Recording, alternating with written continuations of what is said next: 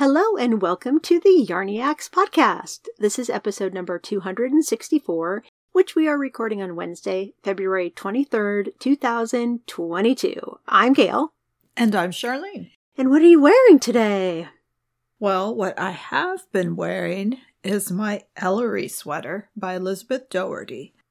Ellery is a circular yoke pullover with slip stitch patterns on the yoke and I knit mine in a combination of a smooth fingering yarn and a fuzzy mohair yarn, which, looking back on it, I always smile because I always say, well, it probably wasn't the best choice of yarn to show off slip stitch patterns, but because I like the sweater so much, I don't care.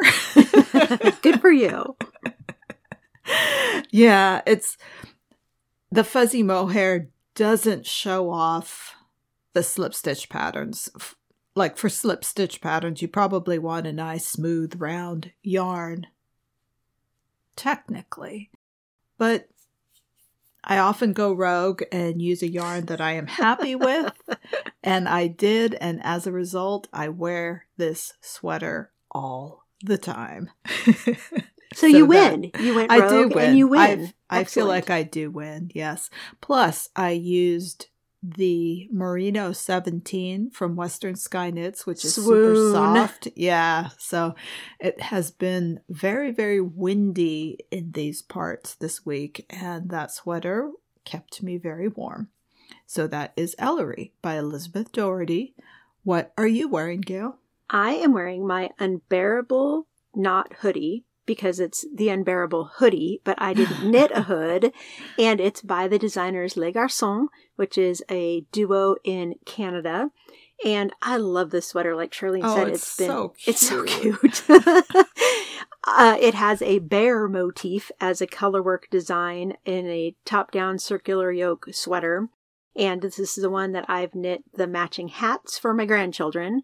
And if they were pullover sweaters, I would have knit them sweaters as well. But Alex is pretty much a cardigan person for the kids. But this one is designed for DK weight yarn, and I used fingering held double to get that gauge. And it has been very chilly and very windy for us, which is nice because it is still winter and we yeah. finally got a little bit of rain, which was desperately needed.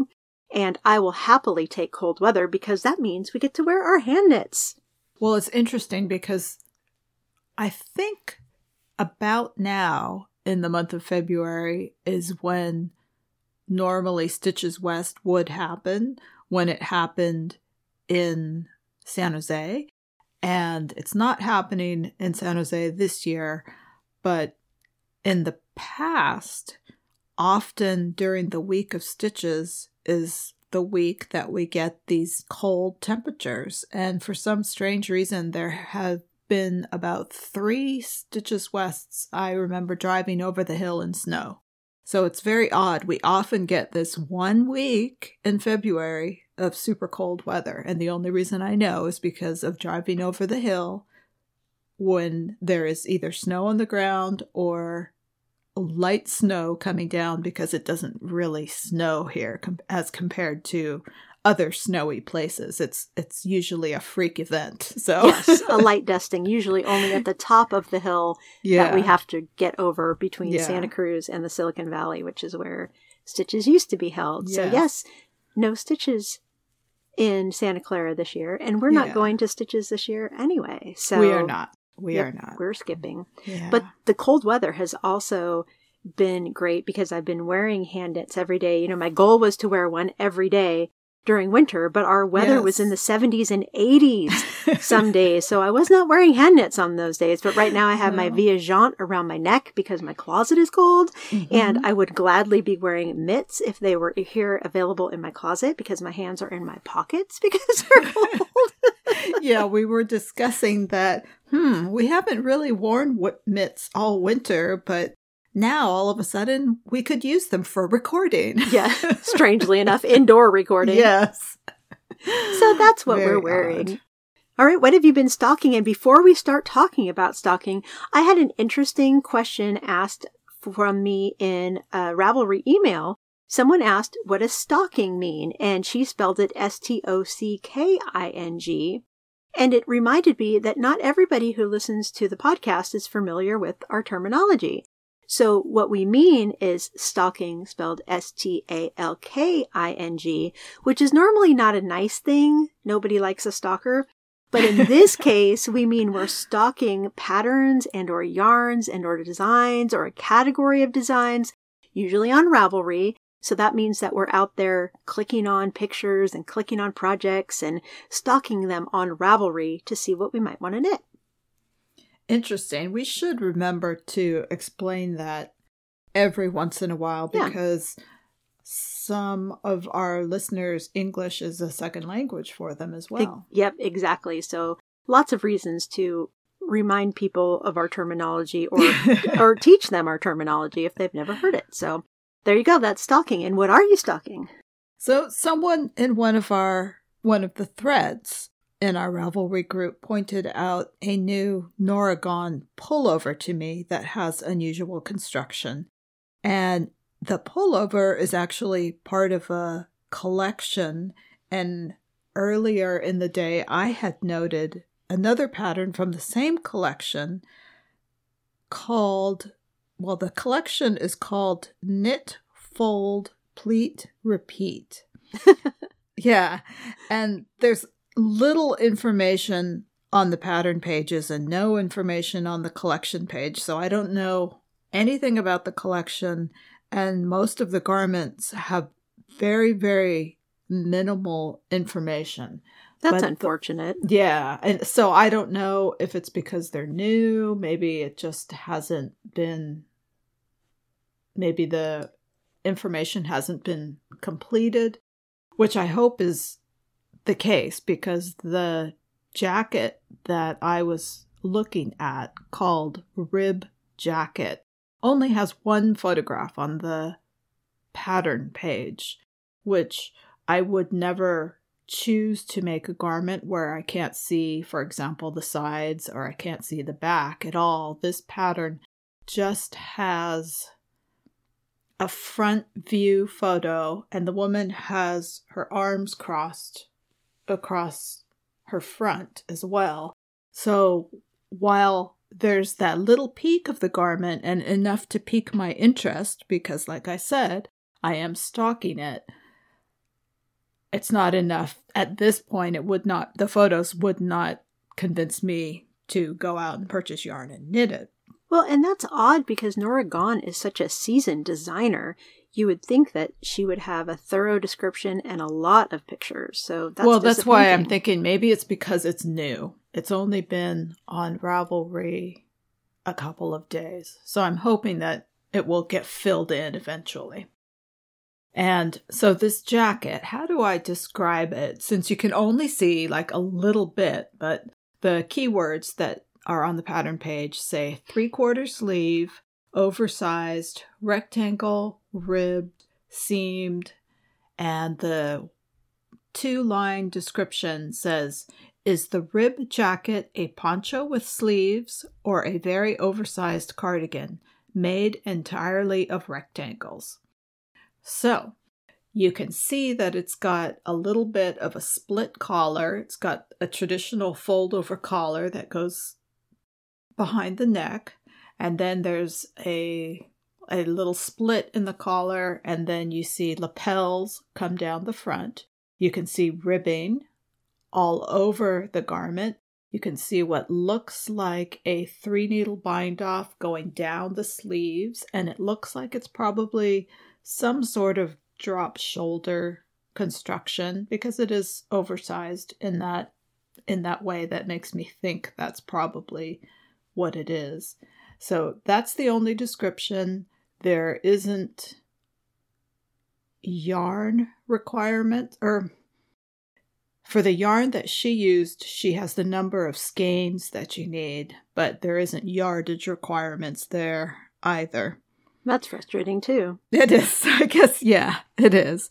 But like I said, it did caught my eye a little bit. The pattern comes in sizes ranging from 30 inches to 62 inches which is 76 centimeters to 157 centimeters. centimeter measurements also not on the pattern page. It looks like it has a fair bit of ease. So it looks like those sizes might be rather fluid, like you could choose something that's oversized or choose something that's more fitted. And it's knit in worsted weight yarn. So that is Rib Jacket by Nora Gaughan. And it, like I said, it's part of the Knit, Fold, Pleat, Repeat collection, which I know nothing about. There's no description. Unfortunate. Yeah.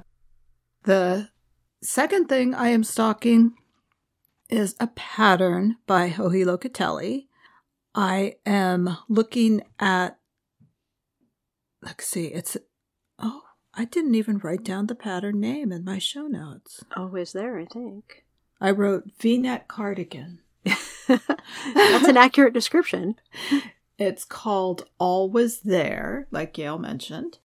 And this cardigan reminds me of one of my favorite cardigans, which is her Magnolia cardigan. It's a similar style. Usually, I don't choose v necks, and the Magnolia cardigan is a v neck, and I find that I wear it, even though it's a cardigan, I wear it almost as a pullover most of the time with the deep V. Actually the V is not as deep as Always There, but it's got a, a deep V and I just pull it over my t-shirts and wear it that way. So almost a cardigan and this one with the drop sleeves is very similarly shaped. So this one is knit let's see as one piece top down. The thing that I really like about this one is the texture. It's got alternating textural stripes that look like stockinette and then a section of ribbing and then a section of stockinette and a section of ribbing and it looks like it's the same texture that is used in her long summer cardigan. This one doesn't have the colored stripes, but only uses the texture. So if you know what that one looks like, you kind of have a clue of what this one will look like. And this one is a solid color, and it's also made in a gorgeous pink. I Beautiful color. It. Yeah, I think she released it on Valentine's Day. So the pink was very suitable. And it just looks like something that I would probably wear quite a bit. The sizes for this one range from 44 inches to 76 inches, 110 centimeters to 190 centimeters, and it's knit in DK weight yarn. So it's a little bit heavier. The Magnolia was a fingering cardigan, and this one is a DK. But I really like it. so that is Always There by Joji Locatelli. What are you stocking, Gail? I am stocking a newer hat by Hunter Hammersen. She's one of my favorite hat designers, it seems, recently. And this new one is called Stochastic. And that means having a random distribution that may not be predicted. So it's assigned pooling. And it has three different brim options and three different crown options. And the design feature, I would say, is the fact that you just basically do stockinette and then when you get to a blip of a different color in your yarn she has a different stitch that you do and it gives a really cool effect with the planned pooling. Oh cool. Yeah it's a really a beautiful hat. And she said that were designed using a specific yarn and it's a mm-hmm. worsted weight yarn. But she says you could easily use a second color to create the same effect so you don't need to have a pooling yarn. And also i would think probably yarns like Malabrigo that have a lot of different colors in them, you could probably do the same thing with those and get a very similar, if not the same exact effect. Mm-hmm. So, if that had been available when I knit Olivia's Christmas hat, I think I would have used that pattern instead of creating my own because one, I love Hunter Hammersen's patterns, and two, she gives the really cool three different crown options. So one of them is like a swirl, one of them, one of them is a four corner decrease, and one of them is more standard line decrease, but in a different color, in the contrast color. So they're really cool. A good, a lot of bang for your buck with that one, I would say. So that again is Stochastic by Hunter Hammersen. And the second thing I'm stalking is more like a category. When I was running the other day, a woman was walking on the trail ahead of me and she had this really long, flowy top on. It wasn't a top, it was a cardigan but it was like down to the back of her calves, I would say. And when she walked, it just billowed all around her. And I thought it looked so cool. Not what I would have worn to go hiking on a dirty trail, but you know, it's still, it was really Sounds cool. Sounds interesting. It was really interesting. And hers was a light cotton, probably material, so it was very flowy. But it got me thinking that that would be a really fun sweater to wear. And I have similar sweaters, but I don't have anything quite that flowy. And it kind of got me to think of your, what was it called? It was a Hannah Fettig design with Silver Fox Madeline Tosh lace that you ripped. Oh, I think I know which one you mean. The one that had the draping fronts. Mm-hmm. Yeah, I don't remember the name, but I I do know that was kind of a style for a while. There were a lot of sweaters that had those draping, drooping fronts. And the thing is, I don't want the draping, drooping fronts. I want volume around the bottom. So as mm-hmm. you move, it moves with you and gives you that flowing like because goodness knows i'm out in public a lot and would benefit from such a sweater that was very sarcastic kind of like a swing style a kind of sort of kind yeah. of kind of so my vision is to do this in a lace weight yarn so that it would be very flowy and light. And so I was looking at different patterns on Ravelry, you know, as you do. And I found some that I thought were really beautiful.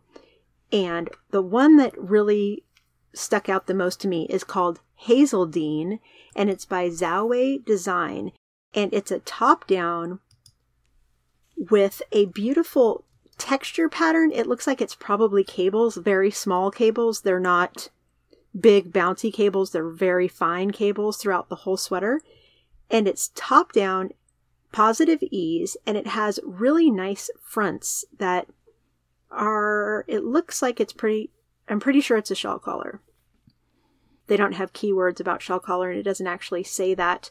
It just says knit from the top down, starting from the collar. And this particular design uses Fiber Company Meadow, which you mentioned on the last oh, episode light fingering weight that has the kitchen sink combination yes, of different fibers. fibers. Yes. Mm-hmm. So very light and drapey. And this particular sweater, most of the people who have knit it knit it to about back of the knee length, and there are only 11 projects, unfortunately, but it's really a pretty sweater.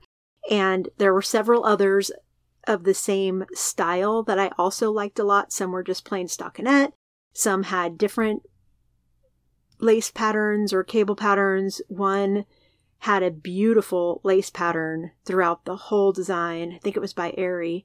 And it was just fun to stock a category like that with a vision in mind that I was trying to match up. And I don't know if I'll ever knit such a thing, but my long summer cardigan is kind of the same idea, but it's not flowy. It doesn't have the amount of fabric that I had envisioned. So that's something that's just brewing in the back of my head. Who knows if yeah. I'll do anything with the idea or not. So I did go back through my projects and I looked it up, and it looks like I did one called Breezy. Yes. And then under a different one called the Featherweight Featherweight Tunic. It was Breezy. That's okay. the one I'm thinking of. So, yeah, I think it would be a very pretty thing to wear when out and about. At home, it would be kind of like a bathrobe, but out and about, it would be more, much more of a fashion statement because it's a, a I don't want to say a big garment, but it's a lot of fabric. It's a lot of statement, is the best way I can phrase that. So again, that was called Hazeldine by Zhao Wei Designs. So what have you been knitting? Well, I've been knitting gift hats. I picked up hats again. Remember, I thought I was going to be done with hats for a while, and yet here we go. Hats. I've knit an awful lot of hats in the last couple of months, but there you have it. One of the things I've noticed about myself is just when I am distracted or troubled or anything is not the norm, I knit a lot of hats. So because they're instant gratification. You don't usually they're, have to think very much. Yeah, exactly. It's fun to knit hats. And I think it's just one of those, probably one of those grief things for me that instead of sitting, staring, doing nothing, I pick up hats. Yeah. So I, in my hand right now, I have one and I've also picked up my sweater again, which made me very happy because Yay. I feel like it's been a while since I've finished a big project. So I am working on my Ebbets cardigan, patterned by Elizabeth Doherty. And this one is a cardigan with an all over cabley pattern. The collar has, I think I called it a garter rib because I can't remember what it's called in the pattern. And that's a pretty good description because it's a, a rib that's created with, of course, knits and purls, but it also lays flat, kind of like a garter stitch does. And so that kind of differentiates the body from the collar that goes around the front. It's a longer cardigan. I even made mine probably a little bit longer than is called for in the pattern. It's not quite tunic length, but it's definitely booty coverage length. and I have knit the body. I have to pick up and start the sleeves, and two sleeves left. And I am knitting that in a very, very dark purple that's almost a blue black. It's so dark. It's really pretty. Very, very rich, tonal looking. I'm I'm quite happy with that color. What yarn is it again? I don't remember. It is the Wollmeise DK. Oh, that's right. Yeah. Had it, had to pull that out of the vault. Had to pause and think about that because I could not remember. It's like, oh, I could see because I I look at the label for that and it's got another name. I can't remember the first name that starts with R. And every time I look at the label, I see that. But everybody always calls it by the second name, which is yeah. So it's like a Rohrspatz, or I don't yes, remember, but I think it's like something that. to do with birds. Oh, okay. I'm pretty sure it is. I've read their website and the description about it before. Oh, okay. Yeah, they name a lot of their yarns after birds, and they call. I think it's a husband wife pair, and they call each other a certain kind of bird. I can't remember what it is. Oh, now. interesting. Okay. Yeah. So I love the yarn. It's very round and plump and smooth, and I, it's turning out beautifully. So yay! I'm I just need to do sleeves. Famous last words. you got to get working on that while it's still cold. Yeah, I do. I do. So what are you knitting, Gail? I am still working on Josie's memory blanket. I just finished the third row, and she is now helping me pick out the colors for every row, so that's really fun too. And I also picked up another sweater. So my lounger by Joji Locatelli was lounging and wasn't getting knit on. I got distracted by other fun projects. So I picked that back up. And since picking it back up, I've ripped back about eight to 10 inches two times, not just once, but two times. The sweater is designed not to meet in the fronts, really. It doesn't, it kind of meets, but it doesn't overlap. And I prefer my sweaters to overlap in the front. So my intention was to add increases to make it crossover or overlap in the front. But my first attempt, I didn't do enough of them. So when I tried it on, I thought, eh, this isn't what I'm going for. So I ripped it back probably about eight inches from where I was back to the sleeve separation, basically. And then I did the same thing again and still didn't put in enough increases.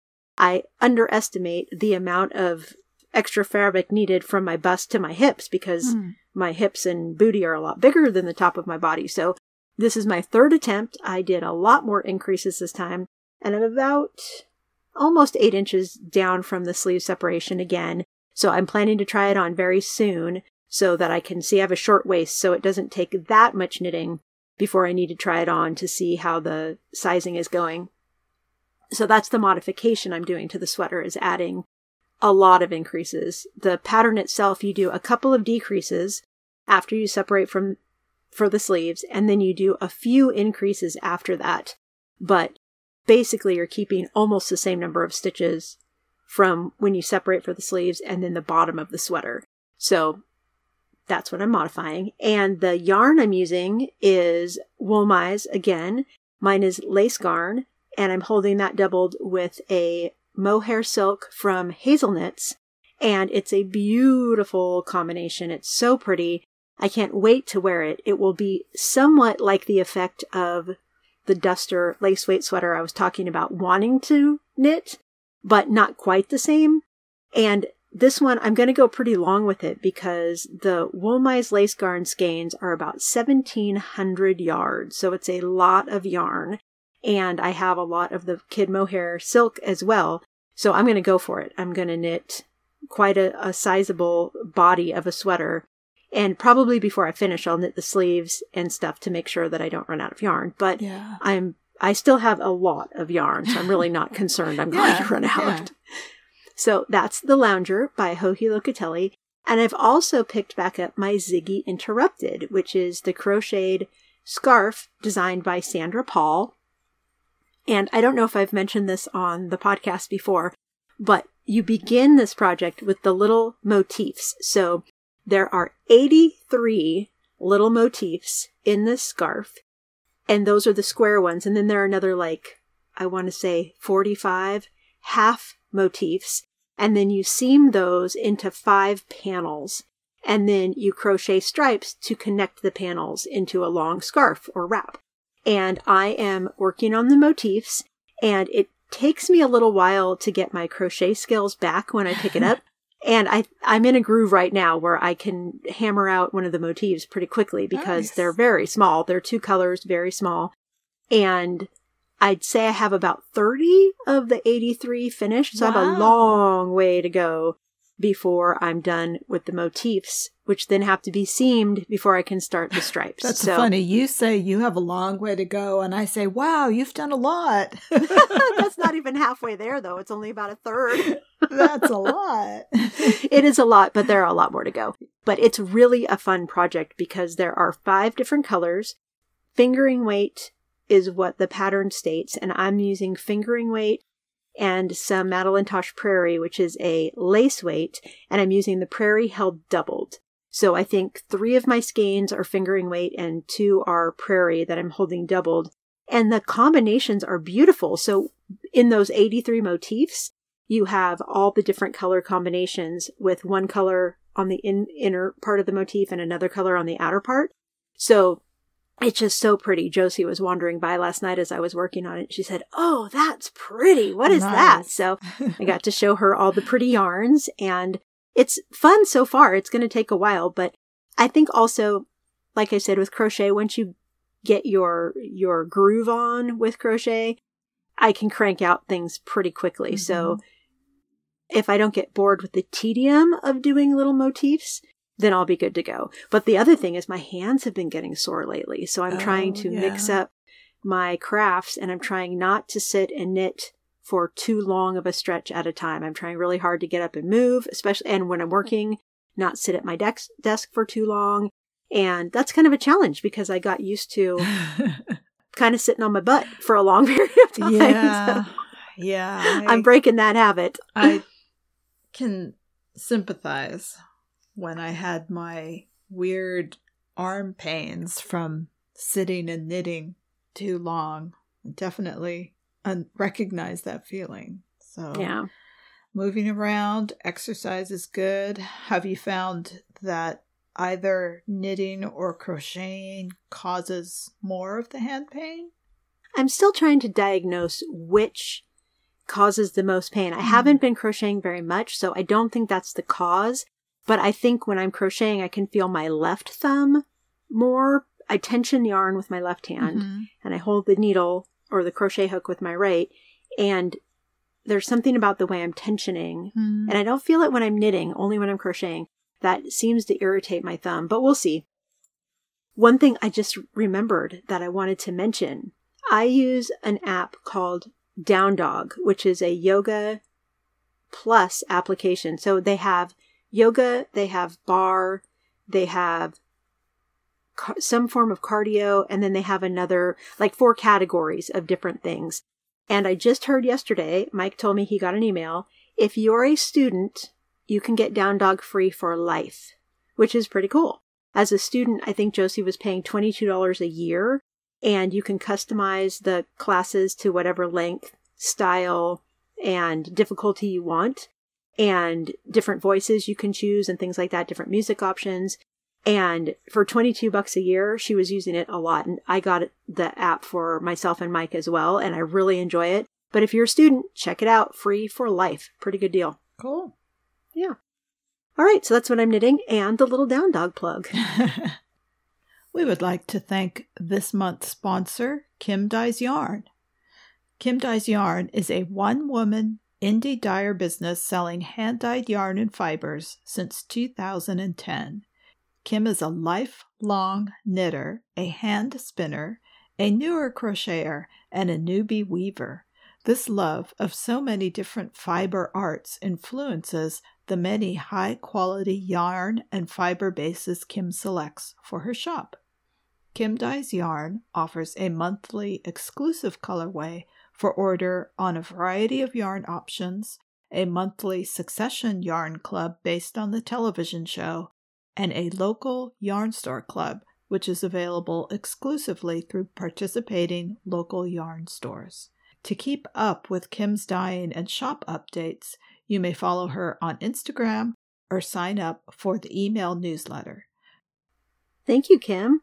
I've still been browsing her website. I haven't decided what I'm going to splurge on yet because she has the 15% discount for us. 15%, yes. So, Yarniacs podcast listeners may use Yarniacs 15 for 15% off their online orders at kimdyesyarn.com for the month of February. So there are still a few days left that you can get that deal. I myself need to go shop because I do love her mad dyeing skills. I have said that before. so thank you, Kim. All right. What have you finished? Well, we talked about hats. I have finished two hats, and I wanted to mention both of these because I used two new to me yarns that were sent to us from Eat Sleep Knit. So I wanted to mention both of these yarns from Eat Sleep Knit because during the pandemic, Gail and I have not been able to go out to local yarn stores, have not been going to yarn events, so we haven't been able to try a lot of new things. And Eat Sleep Knit has kindly allowed us to try some new things that they have in their online shop. And one of those yarns is Washted from Malabrigo, which is a superwash version of their classic worsted merino base. So if you've ever used the Malabrigo worsted base that has been around for a very long time, that's their traditional single ply worsted yarn. The Washted is a superwash version. And being superwash, it of course takes the dye a little bit differently, a lot brighter, clearer, and there's the color that I have in my hand is called it's Whales Road. And Whales Road is a combination of blues and purples. There's some navy blue in there and it goes oh, there's some light bright blue all the way to dark purples. Very, very lovely. I'm holding it It's up for Gail. gorgeous. and it has 210 yards. So I made one hat from it already, and I'm starting on a second. I won't have enough to finish a second, but I'm going to use what I have left for the ribbing and then a second yarn for the body of the hat. So a, a fair, a good size skein. This yarn is knit at a on a US 7 to 9 or a 4.5 to 5.5 millimeter needle. And again, it's machine washable. They recommend gentle cycle, dry, flat. And Malabrigo yarns are often, I think, commonly known. People often say that, oh, Malabrigo yarns are the soft yarns. Their wools really are to the touch, very, very soft. I was working in the shop last week and somebody who had not knit for a long time came into the shop and wanted to know the difference, for example, between Cascade 220 and the Malabrigo Rios. And I just pulled them off the shelf and I was explaining to her about the different wool types and she took them both from me and immediately said, Oh, yeah, I can feel the difference. So, right off the bat, Malabrigos, that's what they're known for. You can feel the difference. I remember because that's the first sweater quantity I ever bought was at the Golden Fleece. It was oh, Malabrigo Continental Blue. yeah, it was the worsted too. So, usually I wouldn't use a single ply. Usually, well, usually a single ply wouldn't be my first choice for a hat, but this one knits up so nicely. It It's gorgeous. doesn't bother me at all. I, it's it's quite quite lovely, and I'm just knitting it in a basic ribbing, nothing fancy, super super nice. So I would definitely try using this on other things. I think it would make lovely cowls. I think it would probably make a really nice sweater as well. I Mhm. love single ply yarns, so I would make, I would try a sweater with it. And the Malabrigo colors are so clear and bright, and the solids, solids I say in quotes because their solids are never solid, solid. They're usually tonal, which is the way I like my solids. so I'm usually very happy with their yarns. The second one that I tried is a Juniper Moon Farm yarn called Moonshine. And this one is different. It's a baby alpaca, wool, and silk blend. So it is also very soft. It's a 40 40 20 blend. So you've got 40 alpaca, 40 wool with 20 silk. And it's very smooth. The yarn itself is not quite as tonal as the Malabrigo yarn. For example, if you look at the whole skein, but what you have going on with the moonshine is the different fibers taking the dye a little bit differently. So it's not tonal in the same way that the Malabrigo is, but there is some depth of color to the moonshine because it just takes the dye a little bit differently. This one is, I believe they call this one a DK weight yarn. It's 197 yards to the skein. And I think the skein, do they? I'm not sure if they give the weight. Oh, 100 grams. Yeah, so 100 grams, 197 yards. So it's a little bit less. And just looking at it, it looks a little bit thinner, but the needle size recommended is basic is exactly the same actually us 7 to 9 or the 4.5 to 5.5 millimeters. And i've been using for both yarns i've been using a us 6 for the ribbing and then a us 8 for the body of the hat. And it's worked out great on both of them. And this one also very soft. I think that that combination of the alpaca and the silk Mhm. gives it a lot of softness. Every once in a while, there's a little tuft of something, which I I'm guessing is the silk and it's a little bit lighter so it doesn't take the dye the same and you can kind of see the twist. It's also a single ply yarn like the worsted. So good comparison and like I said I knit a hat with each skein and I have partials of each skein and I'm going to use them together to knit a third hat. Nice. Bo- the bonus hat. yeah, so I'm very happy. I would use both again. I quite like both yarns very much. So that is Washted by Malabrigo and Moonshine by Juniper Moon Farm. Two things that I have finished. What have you finished, Gail? I also finished a hat and also used yarn that was sent to us by Eat Sleep Knit. So this is a hat that I stocked on the last episode. It's called the Fern Hill hat and it's from the Year of Bulky Hats. It's the free year collection that they're doing this year from Kelbourne Woolens. And this was designed by Kate Gagnon Osborne. And the hat is really cool. It's a bulky weight, as the name implies, your bulky weight hats. And there's a brim, and then you go into textured basically stripes all the way up the hat. Very simple. It was very fun to knit, never got real boring. And it knit up so quickly because bulky yarn and big Yeah. needles. so the yarn was a delight. It's called Cardo and it's from Manos del Uruguay. And this is a 100% Corriedale yarn and it is so squishy and springy. It is so nice to knit with super just like you could squish it in your fingers because it's bulky so you can really get that you know grab to it Yeah.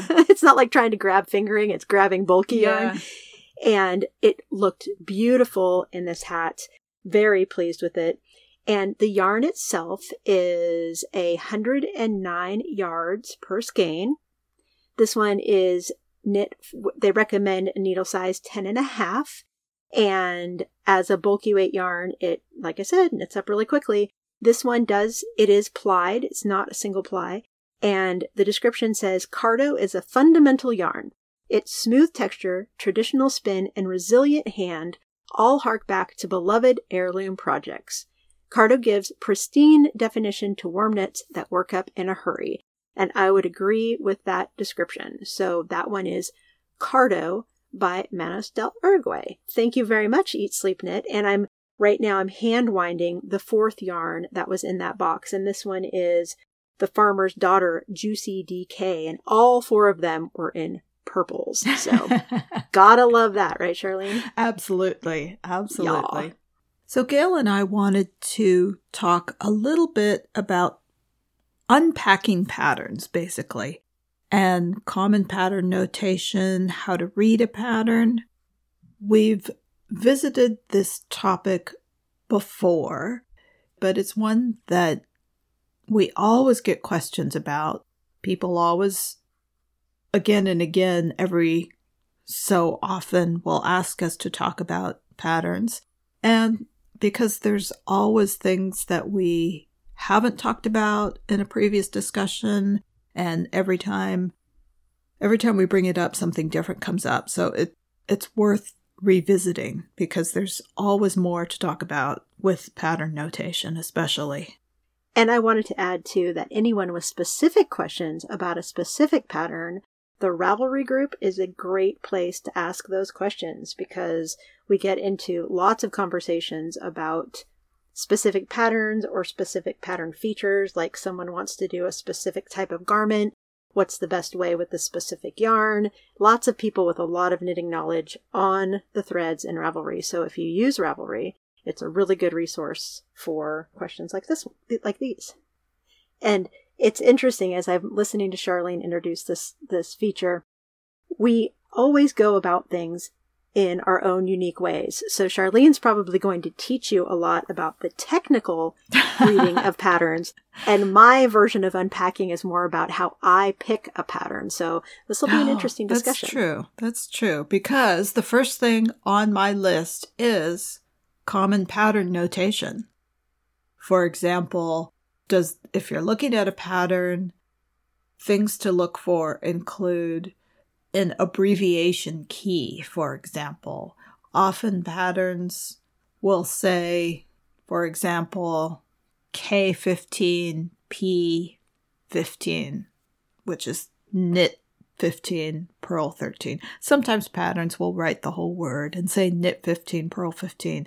But some things can't be taken for granted, and there really is no standardized way of writing patterns. So, usually, designers will have a standardized style that they themselves always follow. But especially if you're new to patterns, one of the first things you should look for is that abbreviation key that says, for example, what does the K stand for, or what does the P stand for. If you'll recall, Gail, that kind of bit me in the butt a couple patterns ago. I can't remember what I was knitting, but I did not look at the abbreviation key for the specific pattern. And I got to a spot in the pattern that said, I think it said M1, which for me is common notation to make one. And so I kept knitting this section over and I was industriously making one and I'd get to the end of that section and my stitch count was always off and I could not figure out what was going on and I put the pattern aside and the next time I picked it up I realized that this designer used M1 to indicate marker 1 so I was supposed to knit a certain number, place marker one, and then continue on my merry way. There was not supposed to be an increase on that line, which once I knew what M1 was supposed to mean in this particular pattern, made total sense. It's still frustrating when something like M1, which is really often used to make one is used in a different way, but I should have read the abbreviation key, of course. that was your sweater with the lace mohair inserts. Oh, okay. I can't remember the name of it off the top yeah. of my head. Yeah, I can see it in my head. Yeah. I can't remember the name of it either. Something about birds or feathers yeah. or something like that. Yeah. Leaf. Leaf bird. Leaf. Okay, leaf. There you go. I was going to say bird leaf, leaf bird. Okay. And so, yes, you always want to find that abbreviation key because someone like me still got me because I did not look for that key. Especially if you're following a chart, you're going to want to look for a symbols key for the chart.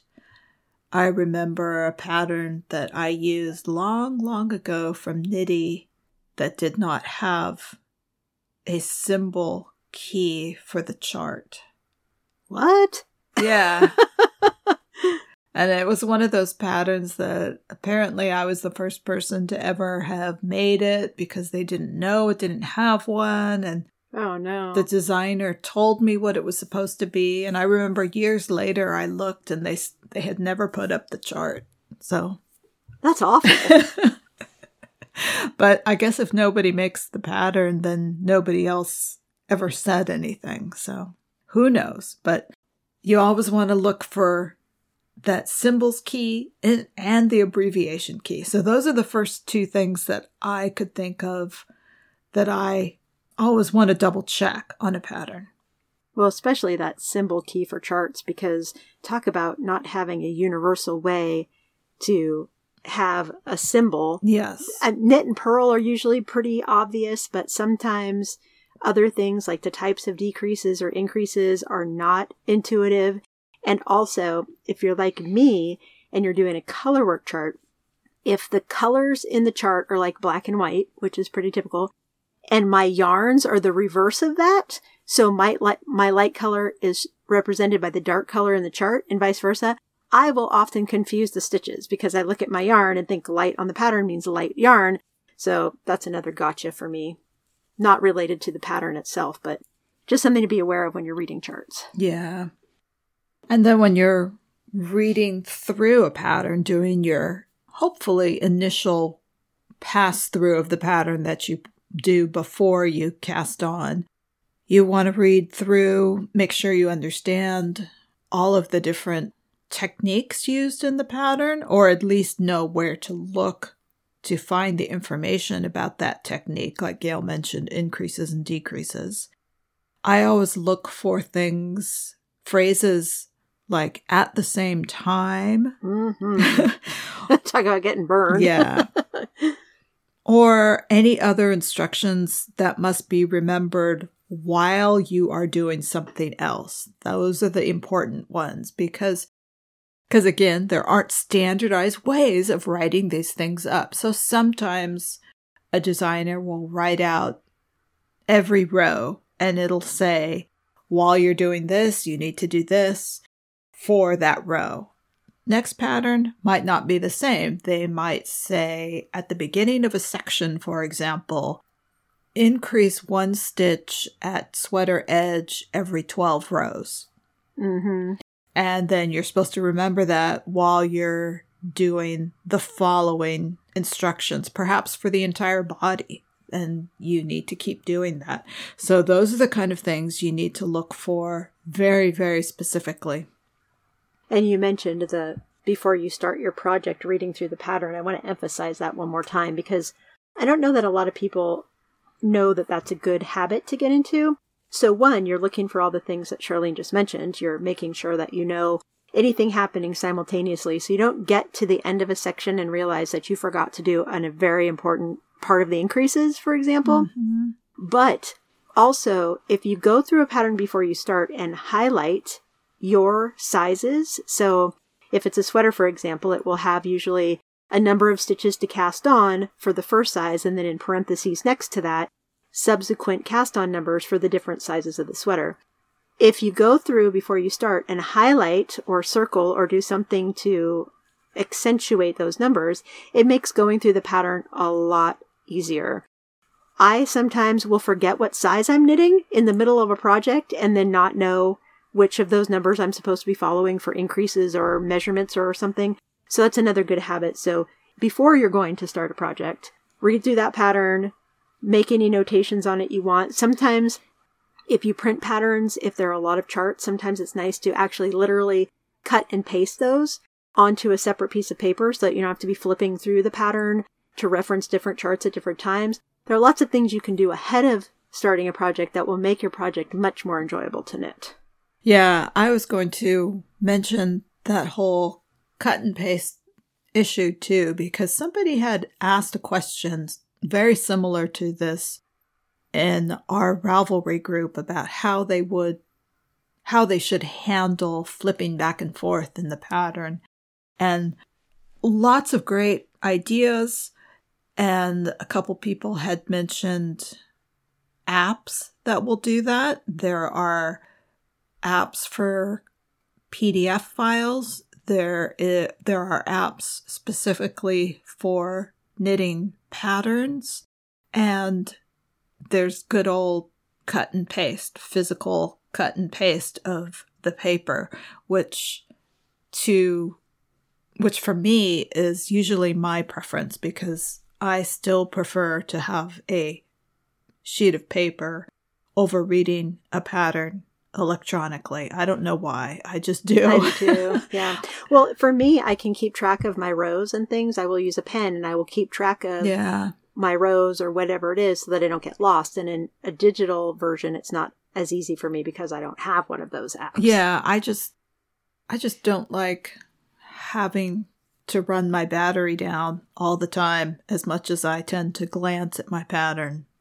So, good point. That's yeah. I don't know. That's just that's just me and you, apparently. We're so, old school. I guess that's it. And I don't print things very often. I think the only thing I print besides shipping labels are pattern pages. And usually I don't print the whole pattern. I'll only print the pages that have the information I need. right, Right. Yeah. And like Gail, I will highlight things. I will highlight my size. I will highlight areas that have that phrase at the same time I will often, what else do I do? Oh, if the pattern has a chart, a lot of times I will color code my charts. For oh, example, oh, all of the right leaning increases will get highlighted in one specific color, and all of the left will get highlighted in a different color. And then I'll even go a step further and highlight what that is on the key in the same color. So I'll see oh, I smart. get to pink. I just look here and I know that it's a right leaning increase, for example. Sometimes I have cut charts to put them together. It's especially helpful if, say, you have a 12 row repeat chart that's supposed to be repeated multiple times. And for example, you have to do the section next to it. Maybe the section next to it is a four stitch or a four row chart. So they're different areas. So example, so for example, if you're keeping track of 1 to 12, on this one it's only 1 to 4, so you have to repeat. So a lot of times I'll p- cut them out and put them next to each other. Post-its or removable tape is also helpful to place on a pattern. You can move that as you go, row by row. There are pattern magnet boards that you can use to keep track of your location on a pattern or your row on a chart. One of the cable heavy pr- sweaters that I knit was Citadel by Joji Locatelli, and I literally took the chart, put it into an Excel file, could do any kind of spreadsheet, document. And because it had so many different stitch patterns, I did row by row by row for the maximum. The longest one was probably a 16 row repeat. And I did that oh. for, for my ease because I knew I would get lost if I didn't do it that way. I'm not very good with visuals like that, so I can't just glance at a pattern and remember, oh yeah, that's the the knit uh, pattern that I'm doing for this repeat, especially if there are a lot of repeats happening in the same project. So that's an extreme measure that some of us take besides that's just smart cut and though. paste. Yeah, because you can create row by row, each row unique. You could put the instructions in Excel. Huh, I never thought about doing that. That's a really good idea. It was time consuming, and you have to be really careful about the return rows because they reverse. Hmm. So in my first attempt, I had every return row backwards, but I figured it out. So, just an idea. Yeah. And definitely useful if you have, like you said, a garment or a pattern that has a lot of different cable patterns mm-hmm. or different stitch patterns, anything like that. Yep. Yeah. Interesting. And then charts. Charts for knitting can be written for in the round or back and forth. Make no make sure you know which one you're doing because if charts that are written in the round are always going to be read in the same direction, charts that go back and forth, you're going to be following, you're going to be going right to left and then left to right.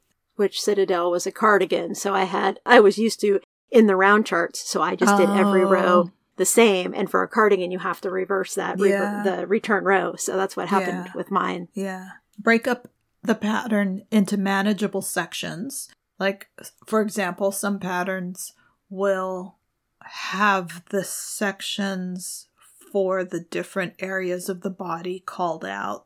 Some won't, but it might be helpful for you to, for example, if you're knitting the hem and then break that up so that when you finish the hem, you know you're going into the hip increases or decreases, depending if the sweater pieces are knit top down or bottom up, you increase or decrease. Waist shaping, you can divide those areas into sections. It also gives you a feeling of accomplishment when you hit yeah. that section and you know you've finished a section and then you start your row counter over at one because you know you're moving on to a new section.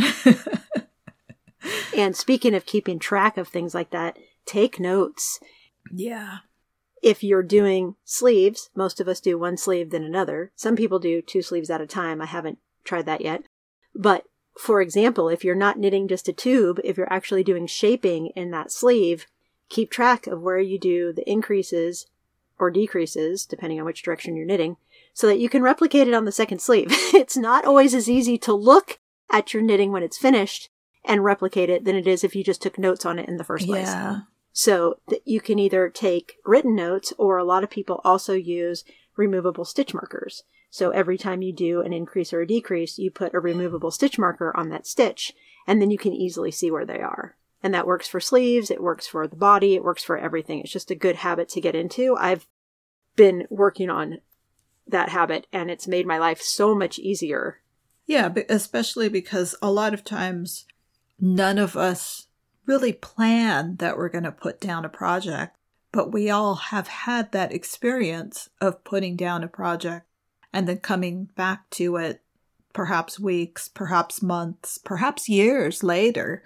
You pick mm-hmm. up the mm-hmm. project and trying to figure out where you were. So if you write these little things down, it makes it easier. It, it's much easier. It's always hard to do that, and it's easy to recommend that you do that, but that's why I said just now, after how many years have I been knitting? Just now, I'm really training myself to put those removable stitch markers on my increases and decreases because with the lounger, I've ripped it back twice now. Yeah. And I needed to keep better track of where my increases were. I wasn't just going to guess anymore. Right. So I now have little stitch markers all down the side where my increases are happening. And it's making my life so much easier. Maybe I wouldn't have had to rip it out a second time if I'd done that in the first place. Well, you know, the last couple of projects I have worked on with, well, the last couple of sweater projects I've worked on, I keep telling myself, remember to do that because I want to do that so that I have that visual marker there and I keep forgetting to do it. And I'm about to start the sleeves on my Ebbet, so I'm going to try to remember to do use that technique on this sweater. yeah, so you know where those things are. Sorry about the dogs. I'm even inside my closet and you could probably still hear the dogs. but anyway, another thing besides just looking at the pattern is looking at the notes of people's Ravelry projects about the pattern yeah. because not all patterns are created equal. Not all of them get tech edited. Not all of them get test knit. And sometimes there are patterns out there that are really frustrating. So it helps to look at the notes, if there are any, in Ravelry, and to look at the designer's other work as well. Yeah. So, one thing I would recommend when you are looking at a pattern page on Ravelry, you'll see the number of projects, which is how many projects have been registered on Ravelry. So you look at the projects, you see all the projects there, and then click on the advanced button, which is the little magnifying glass, and you want to sort by most helpful, which is a teeny weeny I think it's a a flotation device, like a life preserver. life yeah. preserver, yeah. The, but the icons are so tiny, it's it's really hard to tell what they are. But if you sort by most helpful, what it's going to do is show you the projects that other knitters have marked as helpful. So in this case, I'm looking, the first one has 44 helpful markings on one project. And then the other ones following it have subsequently, each one has fewer and fewer. But you can go through and look at the notes of that project and other projects that have been marked as helpful. And you'll find out there if there's any major pattern errors or if folks have had problems with the pattern, that kind of thing. It's it's a great resource. Yeah, and those most helpful numbers are because other Ravelers, Ravelry users have looked at that pattern, read the notes, and marked it as helpful. Yes. So that's really other knitters giving the feedback exactly. that yes, these notes are very helpful. Exactly. So it's always good to to look at that.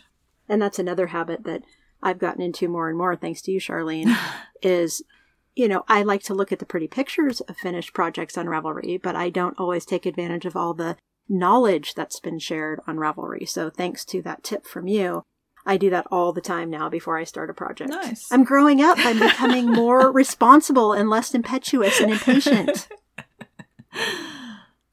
and speaking of researching finished projects, so looking at Ravelry in general, not just for those most helpful tips, but also for pictures of the fit, because I don't remember what the recent pattern was that I really liked. And I sent it to you, Robbie and Anne, and said, I like this, but I'm not sure about the fit. And one of you said, it looks like someone used a clothespin in the back to keep the shape. So that's something that I didn't really know some designers, and I think it's mostly books, but I could be wrong. They will alter, not alter, they will adjust the fitting of things during the photo shoot to make them look a certain way. Hmm. So looking at the finished projects on Ravelry can give you a much better idea of what they look like on different body types, especially considering often the model will be a certain body type that isn't the same as yours, whether that's, you know, positive, negative is irrelevant. It's just different. So going and looking can really make the deciding factor of whether you want to knit it or not. Yeah. As opposed to seeing that modeled picture on Ravelry and thinking, I love that sweater and must knit it immediately. But if you had looked at some of the other finished objects or read some of the notes, you might have realized, I don't want to get involved with that. Yeah. I agree. I agree. Yeah. And then there was one other comment I was good. Oh, schematics. Making sure that if it's mm. a garment that you're going to wear, having a schematic in the pattern is also very helpful. Yeah. I love a good schematic. And often now I've I've found that more recently designers are putting a picture of the schematic in the pattern pictures on their pattern page. So you don't have to buy the pattern to find out if there's one there or not. And you don't have to buy the pattern to see how the sizing works. I love that practice. Yeah. I love that. Okay. yeah, so next time we can talk about yarn choices and how we pick patterns and we're going to maybe compare some sweaters that we've both knit and how we modified them for our own personal preferences. Sounds good. I'm excited. All right, and the self-indulgent knit along still going. We have until March 20 something. I'm not going to say a date because I always get it wrong, but we still have about a month left to go. So I don't know if I'll finish either one of my self-indulgent projects that I started, the Lounger and Zig Inter- Interrupted. I don't think I'll have them finished, but I'm enjoying knitting them, so it's self-indulgent. yeah. It's totally fine because that's the purpose just to enjoy and have a good time with your knitting. Exactly. All right. Well, thank you so much for joining us. Happy knitting, and we'll talk to you next time. Happy knitting, everyone. Bye bye. Bye. You can find our podcast on iTunes at Yarniacs Podcast. Visit our blog with show notes at yarniacs.com. We have a friendly and engaging Yarniacs podcast Ravelry group. My Ravelry name is Knitter Ninja Shar. Gail's is Gaily Whaley. You can follow us on Twitter at Yarniacs or on Instagram at Yarniac and at Gaily Whaley.